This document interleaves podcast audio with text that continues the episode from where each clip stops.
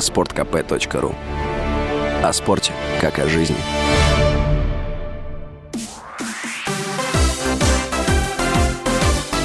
Новости спорта.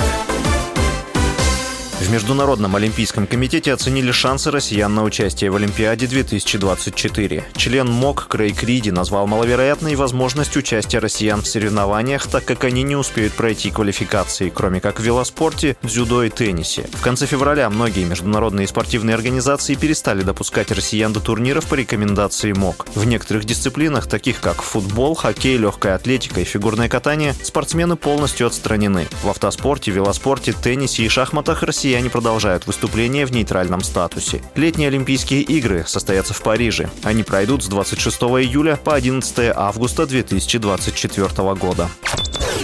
Абхазия предложила создать футбольный турнир для Крыма, Южной Осетии, ДНР, ЛНР и Абхазии. Такую идею озвучил председатель Государственного комитета по делам молодежи и спорта республики Джемал Губас. Турнир мог бы дать новый виток развития футбола на этих территориях. Решено создать рабочую группу, которая займется тщательной проработкой этого вопроса.